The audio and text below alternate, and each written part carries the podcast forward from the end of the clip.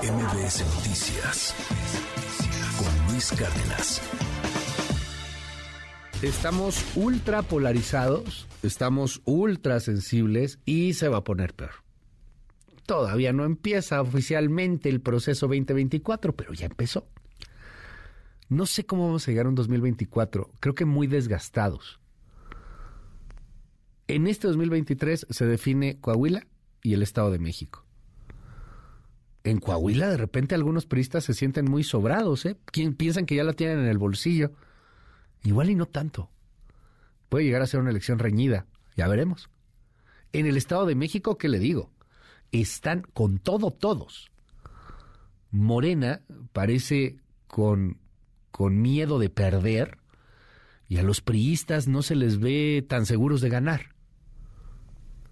En medio de todo esto hay la intención de cambiar las leyes electorales, que obviamente no aplicarían para las elecciones locales y difícilmente para las federales del año que entra, pero pues igual y pasa. Y el plan B, y además la elección de los consejeros del INE, que, que se va a dar en el Congreso, en la Cámara de Diputados, pero que lo más seguro es que no lleguen a un acuerdo y que de alguna u otra forma termine definiéndose en la Corte. Y apenas empieza el 2023. Nos queda todo este año y la mitad del que entra de una polarización encrechendo, encrechendo, encrechendo, en donde algunos parece que preparan los cuchillos para muchas noches de cuchillos largos, ¿eh? Traiciones al por mayor. No, no, no, no, no, ¿qué le cuento? Oiga, y luego nos damos cuenta, lo decía Lorenzo Córdoba hace tiempo, la apatía, que la apatía daña a las democracias. Pues yo creo que con mucha razón hay gente, y me lo dicen aquí en el WhatsApp y, lo platicamos, y que está muy harta de noticias y que está muy harta de estas cosas y que está muy harta de lo que está pasando y que por lo tanto de manera consciente va alejándose de estos temas. Está pasando, es real. ¿Qué viene? ¿Qué 2023 tan intenso en materia electoral? ¿Cómo vamos entendiendo este galimatías? ¿Cómo, cómo lo vamos entendiendo, querido Erra? ¿Tú qué ves en, en, este marco de elecciones, de corcholatas, pero también de cambio en las reglas del juego, de, de, cómo amanecemos hoy, ¿no? Con el índice de Economist de democracia, caímos tres lugares. ¿Quién lo diría, verdad? Dice The Economist textualmente, erra ahí en nuestra, en, en su informe, perdón, que el gobierno de, de López Obrador eh, o que con el gobierno de López Obrador ha caído, atraviesa un proceso de retroceso democrático, así lo pone, proceso de retroceso democrático. ¿Cómo ves todo este panorama, querido Ezra? Muy buenos días. Hola, ¿qué tal Luis? Buen día, buen día al auditorio. Bueno, pues sí, lo que plantea The Economist es básicamente esto, proceso, digamos, de estancamiento y de retroceso que está ligado fundamentalmente a este cuestionamiento de la democracia representativa y pues el planteamiento fundamentalmente de un modelo autoritario, un modelo mm, de elecciones y de otras cosas, pero fundamentalmente de elecciones ya vinculadas a lo que sería el control por parte del Poder Ejecutivo, que sería quien estuviese manejando directamente el proceso electoral. Y de eso se trata cuando eh, se utiliza eufemísticamente la palabra democracia por parte del gobierno.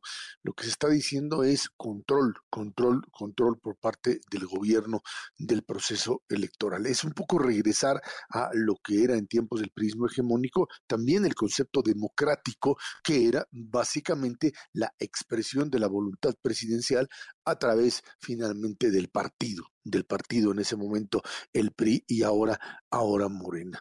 En este momento, Luis, lo que estamos viviendo es básicamente el cuestionamiento de la entidad electoral. Se dice, no, no, se está fortaleciendo al INE, dice Mario Delgado. En realidad, lo que se trata a través de estas leyes que estarán, pues, por supuesto, ahora en, eh, pues, en cuestionamiento y en proceso de discusión jurídica en la Corte, pues es fundamentalmente esta idea de si el gobierno tiene la capacidad de meterle mano específicamente a la estructura a la organización del propio INE y de las elecciones como tales, o si éstas se quedan por lo menos como hasta ahora han funcionado. Ese es un poco el debate que se está generando en este momento. Y en esa línea, mm, donde pues lo veremos, veremos discusión en el Congreso, por ahí hay una parte que todavía pues se le metió eh, mano para darle eh, lo que sería el retroceso en forma muy clara de todo el, lo que se había planteado de la famosa ley de eh, extensión de vida para los partidos políticos, básicamente a los chiquitos, para que no puedan pasarse votos de los grandes a los chicos y que bueno, pues en ese, en ese contexto, digamos, esa, esa sería la única modificación que se haría, pero el resto, la ley de organización de responsabilidades administrativas del INE y por supuesto la de comunicación social, que son básicamente los modelos para uno permitirle al gobierno participar directamente a través de su aparato de difusión en elecciones y el otro el desmantelamiento del propio INE dentro de lo que sería pues la organización específica de elecciones, que es básicamente pues ya impedirle funcionar en el organismo. Si esto finalmente es eh, no es contenido por la Corte, lo que tendríamos es eso, el control absoluto por parte del gobierno del proceso electoral o la anulación de la elección el próximo, el próximo año. Eh, el otro elemento que está ahí, pues eh, cómo le van a hacer para elegir a los próximos eh, cuatro consejeros. Salen fundamentalmente pues, Murayama y Córdoba, que son los que más le preocupan al gobierno, y bueno, pues serán sustituidos ellos y otros, otros dos por nuevos eh, eh, consejeros. Decía el propio el propio, una de las corcholatas, San Augusto, que bueno, pues lo hicieran por tómbola.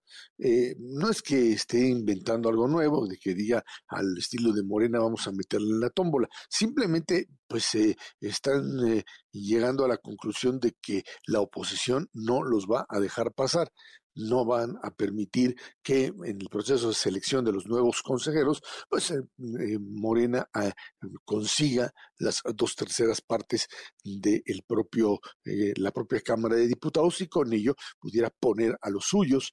En una de esas, ya ves que ponen a los suyos y luego ya en Banco de México, en pues la propia Corte, pues no les hacen caso, sino que si finalmente eh, no hay acuerdo, pues la ley dice que tendrán que ser tendrán que ser escogidos por insaculación, que es finalmente la famosa tómbola. O sea, lo que se está diciendo es hay que tener cuidado para tener el control con figuras total y absolutamente leales al propio eh, gobierno para tener el control político del Consejo General del INE. A ver cómo le sale esa jugada.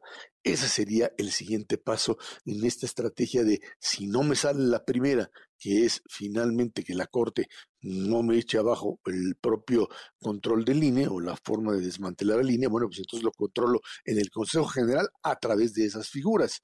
Y bueno, pues esto en medio, por supuesto, de una campaña política ya adelantada, en donde el tema eh, de ley electoral no les interesa, en donde se dice tienen que hacer campaña ya en este momento. Tienen que irse fundamentalmente a Coahuila. Esa es la consigna. Vayan a Coahuila y al Estado de México. Eso es lo que dice Morena. Eso es lo que dice el presidente váyanse directamente a Coahuila y al Estado de México a hacer campaña, porque ese es el espacio en donde tendrán no solamente que disputar la presidencia de la República entre ellos, o el visto bueno del presidente para ser candidatos, sino además el hecho de que esos dos bastiones tienen necesariamente que ser ganados por Morena como forma de establecer desde ahí, fundamentalmente en el Estado de México, la cabeza de puente a partir de, las de la cual se lanza la campaña presidencial para el 2024.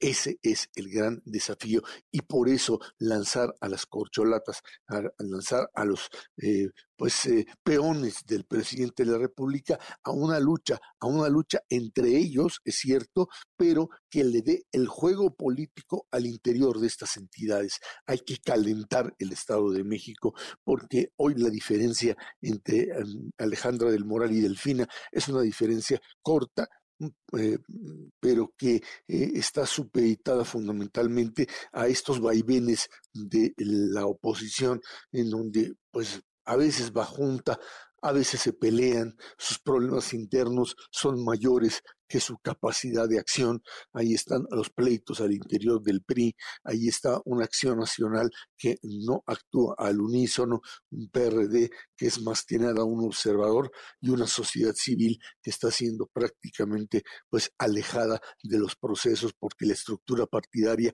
insiste en jugar sola, cree que puede ganar sola, Luis, y no sé si lo puede hacer en el Estado de México. Me queda claro que a nivel nacional será imposible que puedan ganarle al aparato de Morena si no tienen una sociedad civil participante. No lo entienden, están jugando otra vez a disputarse las migajas de la estructura partidaria, Luis. Y, y de chiste, ¿no? O sea, porque además lo que pasó ayer con el comunicado, lo, lo viste, Erra, este comunicado que lanza Marco Cortés, más o menos nos tocó por ahí de las ocho y media, en donde hablan del tripartita, pero no ponen el logo del PRD. Hoy veo ahí la primera de Milenio. Ratifican PRI y PAN, reparto del pastel, puntos suspensivos, y meten a la foto al PRD en Twitter. O sea, eh, hasta divididos entre ellos, ¿no? O sea, hasta, eh, no sé, este, muy, muy perdidos, muy en la lógica de dueños de partidos y, y muy en la lógica de numeritos electorales, muy poco empáticos con gran parte de una sociedad civil que siento, se siente pues poco representada, a lo mejor no está a favor de la 4T, pero también complicado estar a favor de los otros. Ayer en la noche se acordaban de Jesús Zambrano y sí, allí en la foto, sentados en una mesa ahí un poco rara, en donde decían, no, sí, sí estamos juntos, ya se acordaron, ahora sí, por lo menos del PRD. No, no están actuando en ese nivel, están actuando fundamentalmente en el reparto, en el reparto de un poder imaginario, de un poder que no tienen, de un poder que suponen pueden hacer y movilizar desde su estructura. No lo tienen y si no lo hacen y lo hacen rápido, pues finalmente el juego de las cocholatas, que también es bastante complicado, pero que es finalmente desde el poder una gran ventaja, terminará por imponerse y por hacer de la 4T un modelo de continuidad hacia dónde no lo sabemos una gran incertidumbre, pero sí una oposición que finalmente no habrá entendido el mensaje que se le dio una y otra vez de una sociedad civil que quiere participar, que quiere jugar un papel central dentro de lo que sería una alternativa a Morena y aliados, pero que una oposición miope, sin capacidad de acción, está pues impidiéndole y está convirtiendo esto finalmente en un juego de uno y ese uno se llama el presidente de la República, Luis. El Chabot, te mando un gran abrazo y como siempre, un honor tenerte en este espacio. Sígalo en arroba Chabot. Buen día. Gracias, Luis. Buen día a todos. MBS Noticias con Luis Cárdenas.